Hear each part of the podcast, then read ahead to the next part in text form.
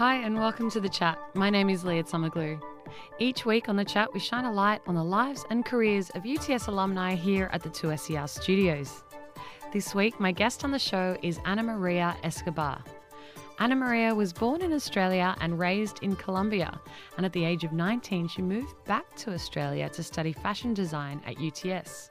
She has been the creative director at luxury accessory brand Oroton, and she's currently the general manager of brand and creative at Big W.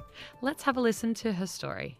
Let's start with your childhood. You were born in Australia but raised in Colombia, is that right? Yes, yeah, yeah, yeah. So I started, like, I, um, funny enough, I, I'm born here. I have to always explain kind of the accent every day, I think. Um, but I, I was born in Australia, and then I lived here till I was um, five years old, and then went back and lived in Colombia in South America. So, um, so yeah, it was quite like mom and dad are Colombian, um, and we just went back. So, um, so yeah, that's where I am where I kind of grew up, and I lived there till I was 19, and then came back again.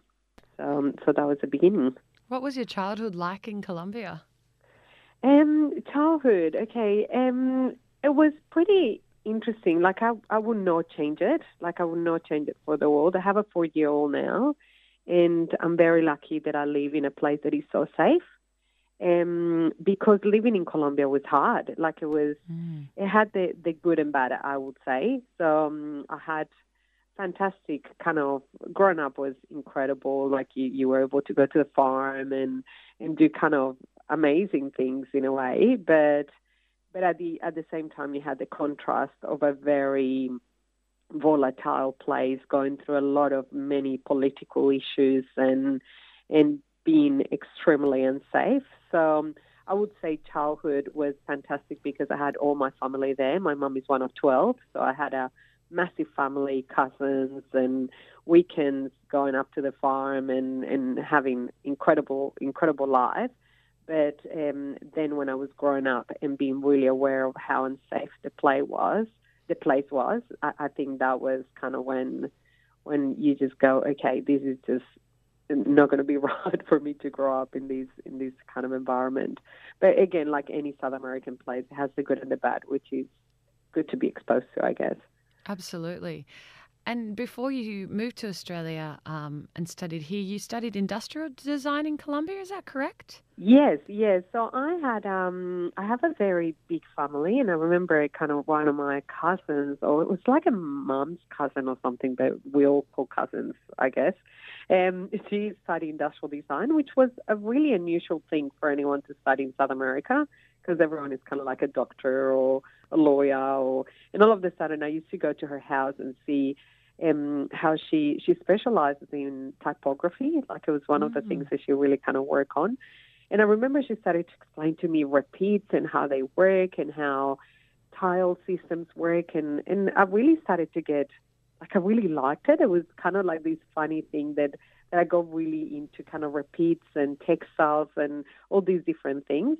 Um, and I also had my grandma was very creative and she used to do like a lot of embroidery. And so it was creativity was always kind of around me in color, especially.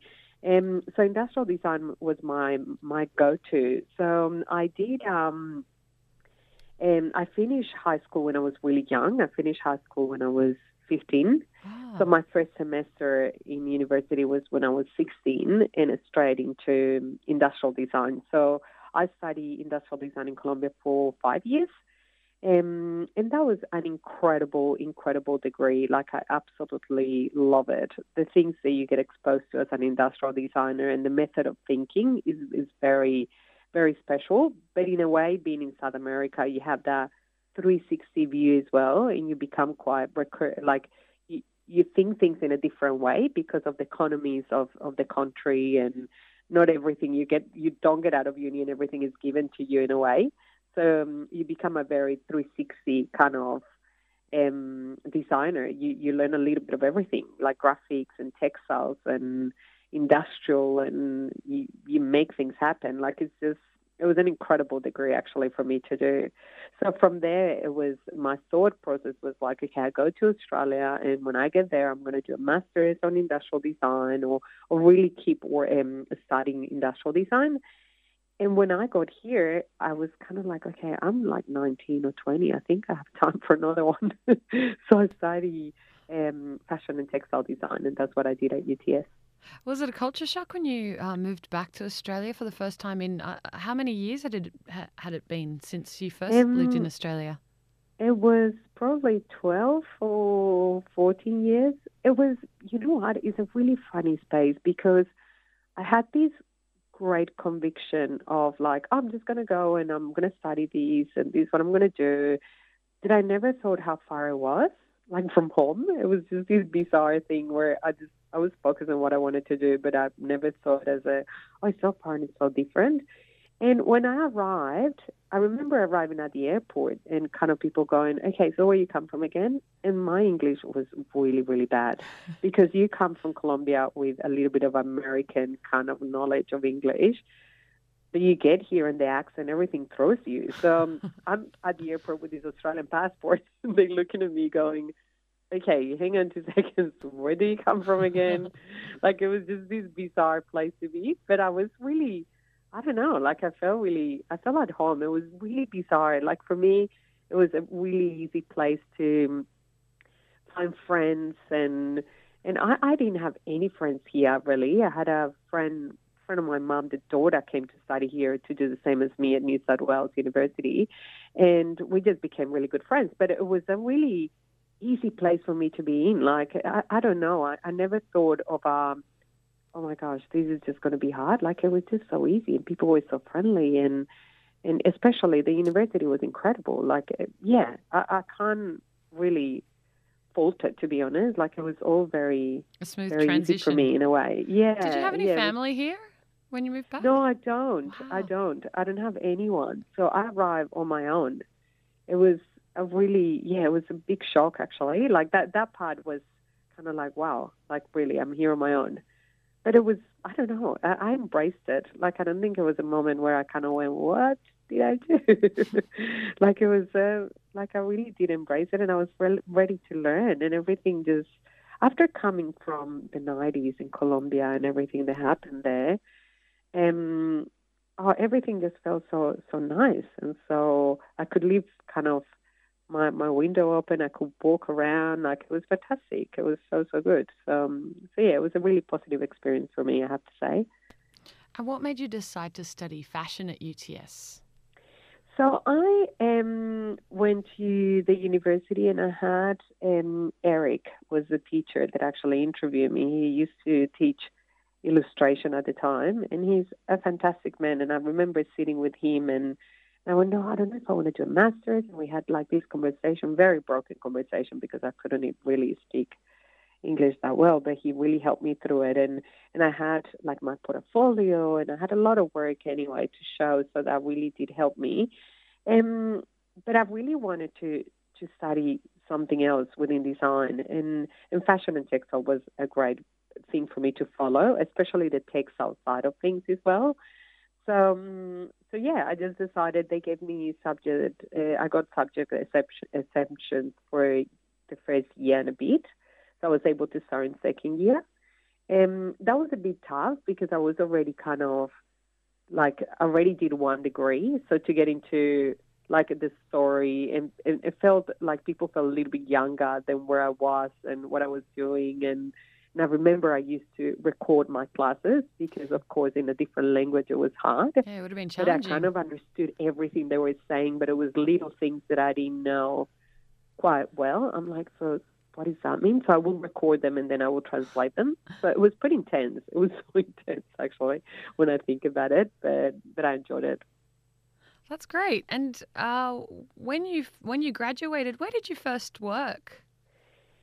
So I had um, this job where um, on the weekends when I was at uni, I used to study, I used to work at Oroton, the handbag place. So I started like I work in different retail stores and like Levi's and some different retail stores. But then I got a job at Oroton, and I remember looking at the handbags. I was always really into like is is the perfect combination between industrial and fashion because it was the, like these 3D kind of objects, but they were fashion. So so I got really into it, and I remember I asked the I went straight to the source. I was quite bold. I went straight to the CEO at the time, um, Tom Lane. Um, is one of the sons sons of the the owners of Oroton, and I asked him for an interview. So I went and chat with him, show him my portfolio, and say to him, "Look, I would love to work on your studio. It will be a great experience for me." And he said to me, "Look, right now we don't have anything, but we call you if anything comes up." And I'm like, "Yeah, perfect." two weeks later, he calls me and he's like, "We have, we need an assistant designer." Um, of course, it doesn't pay much, and he's just studying and blah blah. Do you want to come and do it? I'm like, "Yep, perfect." And they were in Balgala, like it was like an hour drive together. and I'm like, "Yep, no problem, I'm doing it." So um, I start, um, started at Oroton, and I remember asking for a day off to go and get graduated. Like I think I was one of the first to start really working. Um, and it was incredible. It was such a great opportunity for me. Like, uh, um, most of the people that were there, like they were just starting to really set up the design studio. So I was exposed to a lot of things, and I was able to kind of run with menswear really quickly, or start designing women's, or getting. So it wasn't like a real assistant designer job. I was able to actually put pen on paper really quickly, and that was really exciting. Um, and then from there we just kind of yeah, it just kind of kept moving. But and, that was yeah, definitely and, and my so first job, Oroton. You're listening to the chat on 2SER 107.3. My name is Leah Summerglue, and I'm talking to Ana Maria Escobar, who is currently the General Manager of Brand and Creative at Big W, and she's a UTS alumni. And so from there, you stayed on and off for a number yes. of years um, yes. building the label to become the powerhouse accessory brand that it is today. Do you want to talk about your role as when uh, when Sally McDonald um, got in touch with you in 2006 and, and asked you to become the creative director? Do you want to tell me about yeah. that time and um, how you got there was, as well? That was actually mm, it was a really look. I have had this conversation like um, with a couple of people before where I never ever really planned my career. Like I never sit down and went, okay, so by this age I want to be such and such, or this is the title that I want. Like I've never been driven by by the title or what I'm going to become, but it was more the actual opportunity in in the craft of design, like being able to actually move businesses or being able to transform businesses through design. I find it amazing. Like I find it just such a powerful tool that I don't think people uses as much.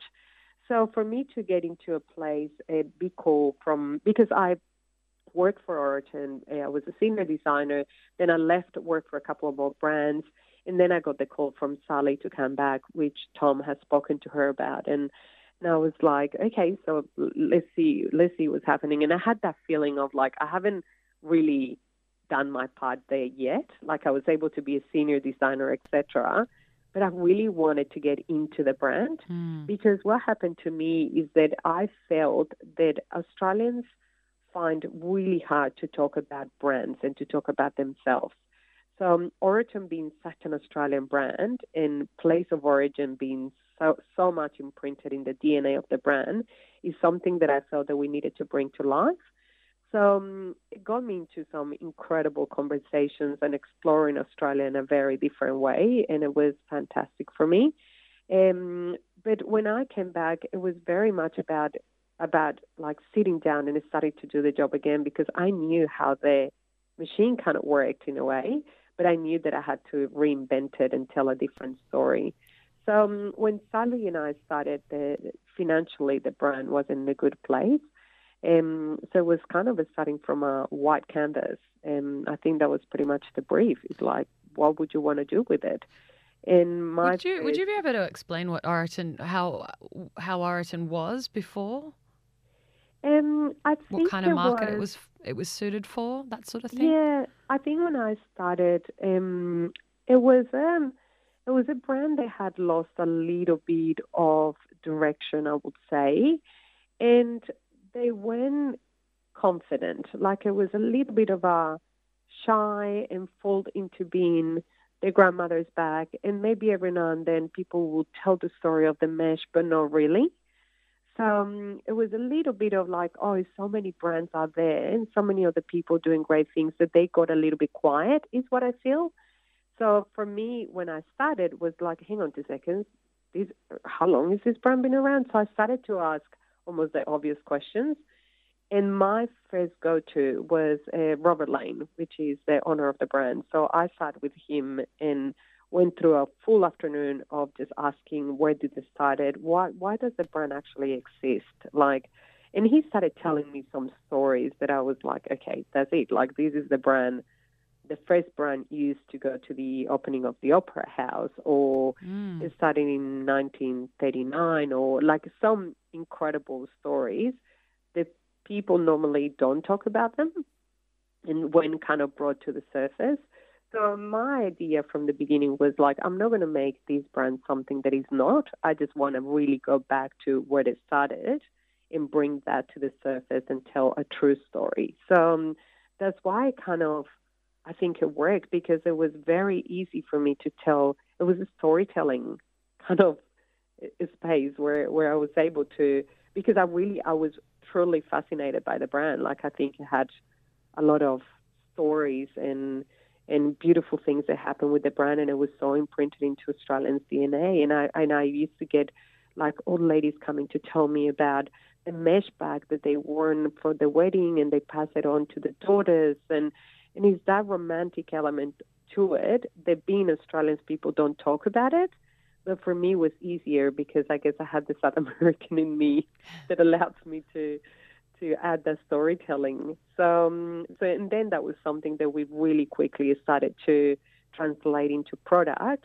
And I remember in the 70th birthday or 75th birthday of the brand, I did a um, limited edition bag where I incorporated mesh mm, into the leather bag. And that flew. Like it sold so well. And I just remember saying to them, I just love how narrative and how original and authentic stories um, add to product, and that's when you get a bestseller, and that's when product actually sells. You don't have to force it or try to be something that you're not. It's just how authentic the brand is and being able to translate it through product. So it was, yeah, it was a pretty amazing journey, I would say. So essentially, you looked at the history of of the bag, but then modernized it. How did you? What what kinds of changes did you make to modernize the ba- the the the brand? Yeah, we actually look. I had, and this is where my industrial design kind of kicks in. Mm. I love to see how things are made. So um, I used to spend a lot of time in factories and making sure that we work on new ways of doing things. So the the biggest thing that I brought kind of into the brand was the idea of using mesh, taking it from the kind of 80s looking crazy gold mesh into having it just as a little trim or little suggestion on a beautiful tan vaquera bag.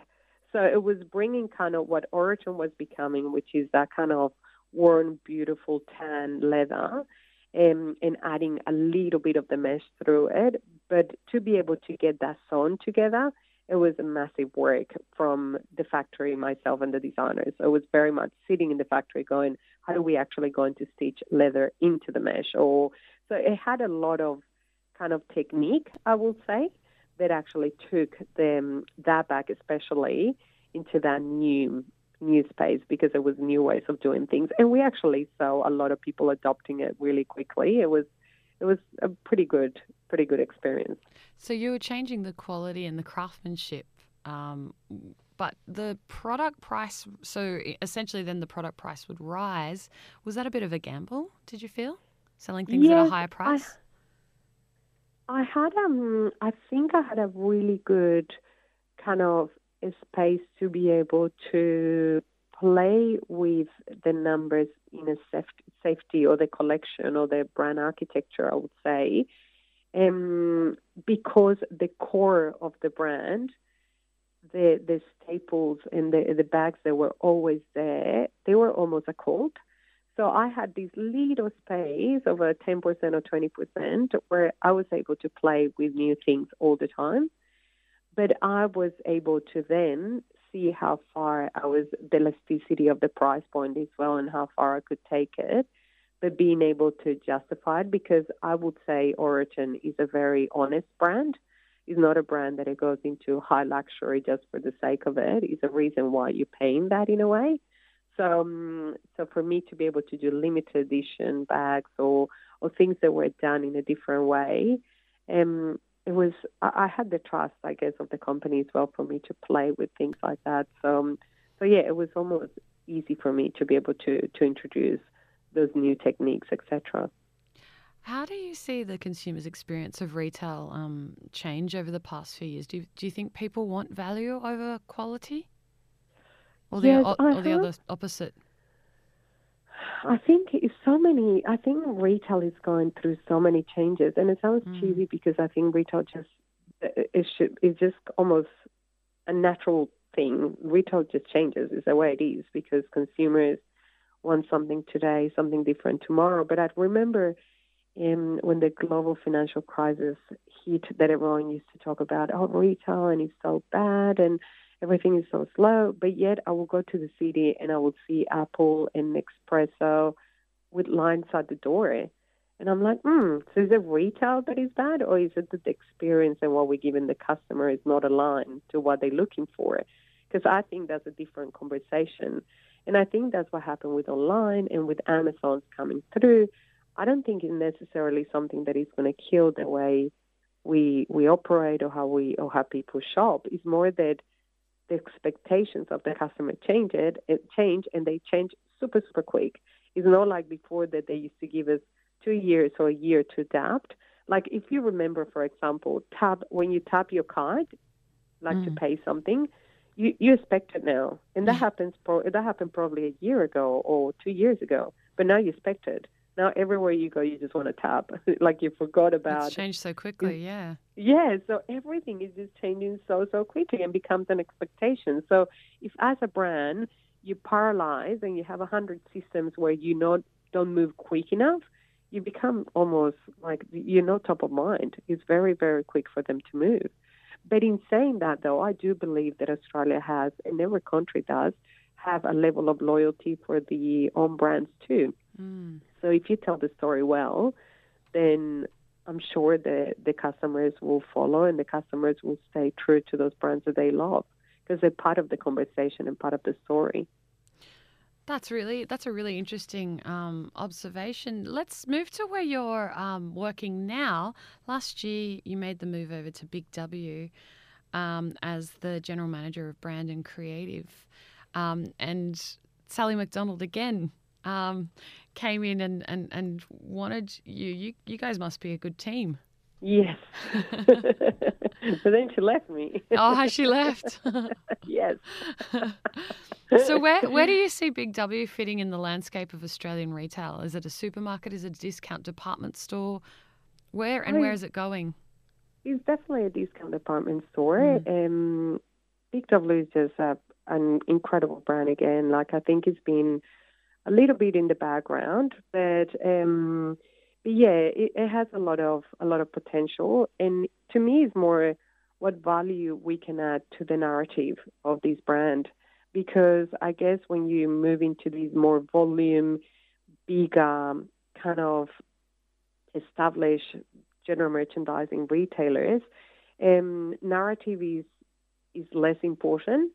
But I would say now is becoming more and more important. So how we behave, the brands we create, are equally important as a specialty stores. Um, so yeah, I, I think it's moving into a really exciting place um, where um, I guess it, the number one thing, of course, in this space is price and price perception but very important that we have value and we have quality. So, so that's the other kind of elements that, that you need to keep in mind when you're creating product. But at the same time, you are talking to a customer that wants better things, and wants a better life, and it wants the house to look pretty, and it wants the kids to look well dressed, and, and you have to do it all within a budget, which is a fantastic mind frame or fantastic brief to play with as a designer.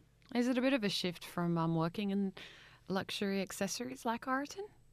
Yeah, it is. It's a really funny space to me because I have spoken about it kind of a couple of times, but everyone is like, "Wow, so you move from luxury, you move," and I'm like, you know what? I think Australian customer is not um, very democratic, so they can move from luxury to to discount department store really, really quickly.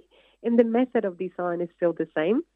Is how quick you do it, or what the focus is at the time, or um, or how many how many people like the audience just became bigger. To me, that's the most exciting thing. That all of a sudden, I'm talking to a larger audience, and I've been able to affect more and more families, or being able to affect more and more people. So I, I think the method of design to me is still the same. What's your opinion on online shopping? Uh, do you think it def- it threatens the department store experience? Oh, I think online is fantastic. Like uh, online is where you start your research and then you end up in a store. And I think we have to be really kind of aware that they know the enemy. They actually complement the customer journey and the customer mission. So, so I kind of I think it's great that people are moving more and more even into mobile now than than the actual desktop, and people are on the go and they seeing things that they like and buying them, and they want to create a story and then link it into Instagram, and it becomes such a kind of good source of information from any brand to be able to see what your customer do, what they want, um, how they want to purchase it. I, I, I think it's fantastic. So I, I think online is something. I, I think the danger of online, though, is that in the Australian conversation, it's been very much like, oh, online is coming, and they and Amazon is coming. They become these kind of like a myth. Online has been working for 20 years in the States. Like, it's not that it's coming, it's been here and it's happening. So we just have to deal with it and we have to make sure that it complements our brands, if that makes sense. Yeah, so, absolutely. Um, so it's not that you have one or the other one. Is that they both equally important. So your online experience has to reflect exactly what the customer is going to feel when they go into your store, exactly when they leave your uh, when they get your brochure, and exactly when they're on your Instagram. So it's how do you create a holistic conversation that is more powerful than anything else? I think is dangerous when retailers start looking at it as a separate thing. That you have your online and then mm. you have mm. your retail stores very important to keep the conversation together because it's always just one brand and one conversation with your customer. And just lastly, Ana Maria, I just want to know where do you see the future of Australian retail going? Is it bigger mega malls or completely online or a combination of the two or neither? you know what? I had a really funny experience this weekend because I actually I went to um, I think we went down to Bondi really quickly. I have a four-year-old, so really it's not that I actually shop that much. And and I end up I went to these um, brand Watson and Watson, and then for some reason I read about Bec and Bridge, and it's all these Australian designers coming through. And I remember probably ten years ago when Sass and Bide was happening and Marks, and it's almost like a a rebirth of Australian brands. And I think niche is so is still so relevant.